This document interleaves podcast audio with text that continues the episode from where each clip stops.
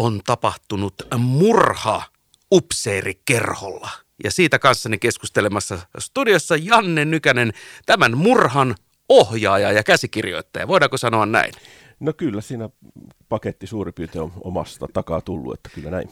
Ei, myönnetään, tämä nyt oli ehkä vähän raflaava alku, että murhan käsikirjoittaja, mutta, mutta joka tapauksessa Murha Upseerikerholla on virtuaalinen murhamysteeripeli.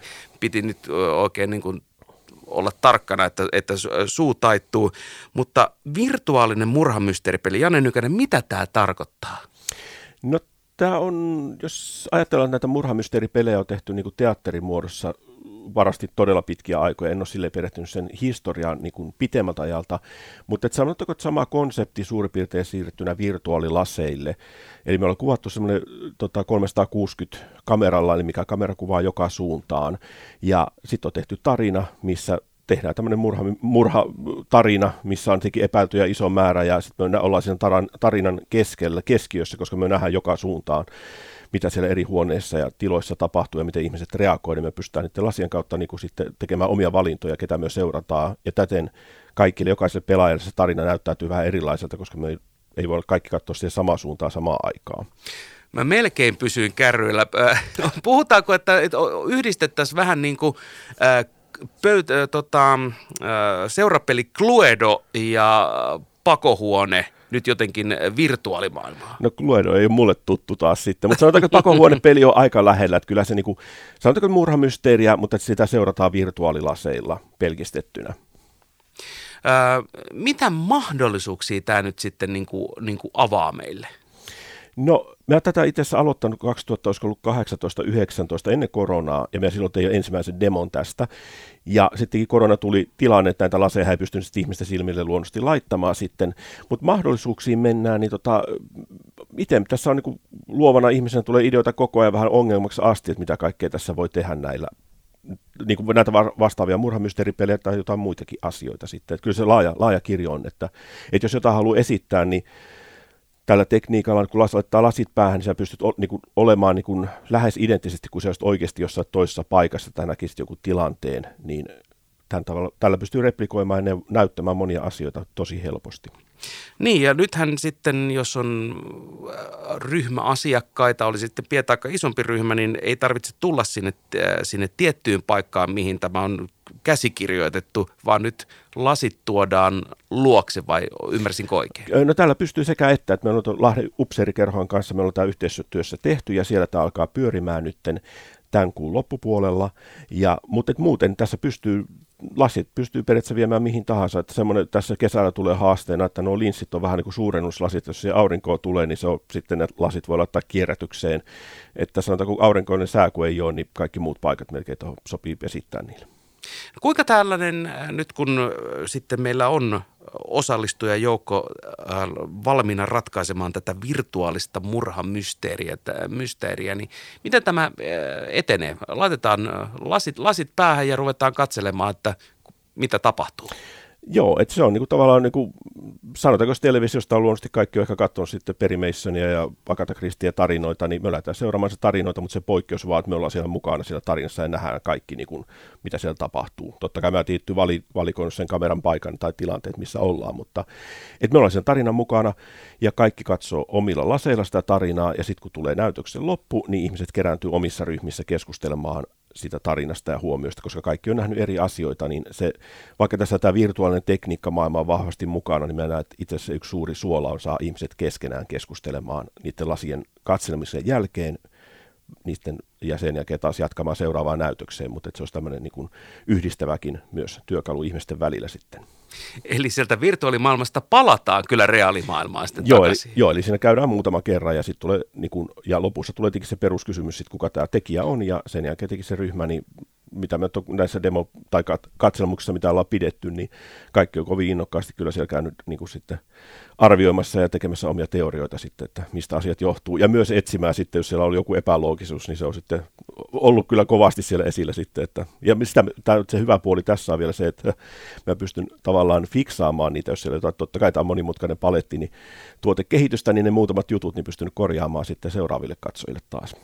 Tuossa ennen haastattelun alkua niin pääsin itse vetää lasit, lasit päähän ja katsomaan tuossa traileria. Ja kyllä täytyy sanoa, että upseerikerhollahan siinä he oltiin ihan välittömästi siitä sekunnista alkaen, kun tarina alkoi pyörimään siellä, siellä ää, laseissa. Mutta sanoit tuossa, että kaikki eivät näe samaa, ää, samaa tarinaa tai samoja asioita siellä, siellä tarinassa, niin – Onko siis niin, että, että osa liikkuu eri, eri paikoissa? Kyllä itse asiassa ne paikat on samat, mutta kuitenkin se näkökulma nyt mulla jotenkin itsellä hämäytyy, kun mä nyt neljä vuotta pyöritän, niin se on niin itsestäänselvyyksiä, ja pitää yrittää muistaa, että miten ihmiset, ketkä ei tätä nähnyt vielä. Niin, eli sä, tiedä, mikä se prosessi, ei se katselukulma nyt joku 170 tai miten se, että sä näet niin kuin, tavallaan kuin ihmissilmät, sä et näe joka suuntaa ympärille, vaan sä näet joku tietyn asteluvun siitä, niin tässä nyt, koska kun tilanne menee eteenpäin, niin jokainen ihminen kiinnostuu tai katsoo eri suuntaan sen Aa. pelin aikana, niin se tarkoittaa, että sama tilanne, mutta kun me katsotaan eri suuntaan, niin me nähdään luonnollisesti eri asioita ja siellä tapahtuu vihjeitä teki joka suunnassa sitten, niin että päätä saa pyörittää, että kiropraktikolle voi tulla töitä tämän jälkeen. niin, siinä voisi kuvitella, että ihmisellä tulee, tai ainakin itselläni tuli tuossa kun kokeilin näitä laseja, kun todellakin katsomaan pystyy 360 astetta, niin tuli ensimmäisenä semmoinen fiilis, että hei, kun mun pitää pyöriä nyt ympyrää, että mä näen kaiken, mutta sehän ei ole yksinkertaisesti mahdollista. Ei, et sehän on koko ajan se valinta, että elokuvassa ja tv niin ne leikkaajat ja ohjaajat tekee ne valinnat, mitä me nähdään, mutta tässä me pystytään itse päättämään. Ja totta kai tekijänä myös on sille, että mehän niin kuin, sillä äänellä, kun jossain tapahtuu, niin kyllähän se on niin tavallaan vihje myös siitä, että ei, ei mulla silleen to, ei ole idea eikä tarkoitus, että siellä joka puolella tapahtuu samaan aikaan niin kuin todella olennaisia asioita, että kyllä siinä on pointattu luonnollisesti ihmisten keskustelut tai muut liik- liikeradat, että se on se pointti, mitä siinä seurataan. Että jossain vaiheessa alussa, kun me oltiin upseerikerholla ja siellä on upeita tauluja seinät täynnä, niin mulla on käynyt mielessä, että joku voi vahdata niistä tauluista, että löytyykö siellä tauluista vihjeitä sitten, että sille, pyrin, tai siis sekin infossa pyritään korjaamaan sitten, että ei ole tarkoitus jokaista lehden kulmaa ja tekstiä lukea siellä, että kyllä se on sitten niitä, kun tämä on näytelty tarina, niin pääosin se menee ihmisten kautta se tarina eteenpäin. Öö, murhamysteerin olet käsikirjoittanut ja ohjannut ja sut tunnetaan, että olet käsikirjoittanut ja ohjannut paljon, paljon muutakin. On ollut lyhyt elokuva, elokuva, musavideoita ja kaikkea. Niin minkälaista oli nyt ikään kuin ohi, käsikirjoittaa ja ohjata peliä versus sitten näitä aikaisempia sun tuotoksia, mitä sä oot tehnyt, niin onko se kuinka erilaista? No ei se, ei se loppujen lopuksi, että siinä se tekniikka, se tekee tietyt niin kuin, ö, linjaukset siihen, että tavallaan, että tota, esimerkiksi valaisu on tosi haastava. Tässä me tarinaan liitettiin sellainen elementti, että siellä saa esimerkiksi valoja olla. Kyllä se perustekeminen on aika samanlaista. Tämä tekniikka antaa tietyt niin kuin, raamit sille, tai niin kuin, että helpottavat tekijät ja toisaalta myös tietyt haasteet, että sä et pysty valoja laittamaan kunnolla, tai sä et pysty leikkaamaan kohtauksia, että se pitää niin kuin, tehdä vähän teatterimaisesti se kohtaus ja se pitäisi mennä kerralla purkkia. Nyt kun meillä jossain oli joku kahdeksan hengen kohtauksia ja paljon dialogia, niin kyllä myös yllättävän hyvin sit saatiin menemään parilla kolmella otoksella, mutta niissä voisi kuvitella, että niitä pyöritettäisiin sitten koko päivä, mutta, tota, mutta siis tämmöisiä haasteita tietenkin sitten on, mutta se on hyvä puoli, kun se on kerralla purkissa, niin ei tarvitse ottaa niin 15 eri kamerakulmaa ja valaista jokaista kulmaa erikseen, että kyllä tämä on niin kuin, mulle tämmöinen, niin kuin, jotenkin sanotaanko, että kevyt ja ra- raikahdus tähän tekemiseen, että mä 15-20 vuotta tehnyt, niin tavallaan tehdä tälleen vähän eri tavalla niin kuin, ja keskittyy, ehkä pystyy, se tarinaan keskittyy pikkusen enemmän, kuin ei paljon, niin, niin paljon tarvitse tekniikkaa sen jälkeen, kun itsellä on ne perusasiat hallussa. Murha Upseerikerholla on siis Suomen ensimmäinen virtuaalinen murhamysteeripeli, mutta jos Suomesta ei löydy vastaavaa, niin mikä on tilanne maailmalla?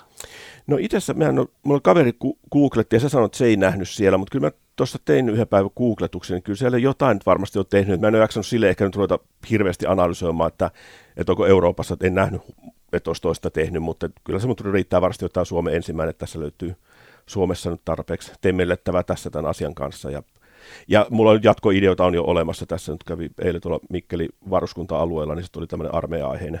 Sieltä oltiin kovasti sitä mieltä, että se olisi sitten kova hitti luonnollisesti armeija tota, henkilöstä, tai miehet, ketkä, tai miehet tai naiset, ketkä on käynyt armeija sitten. Mutta katsotaan nyt vielä noita jatkumoita, mutta tällä nyt kuitenkin mennään tämä kevät. Ja miten pääsee käsiksi murhamysteeri? Mistä löytää lisätietoja parhaiten?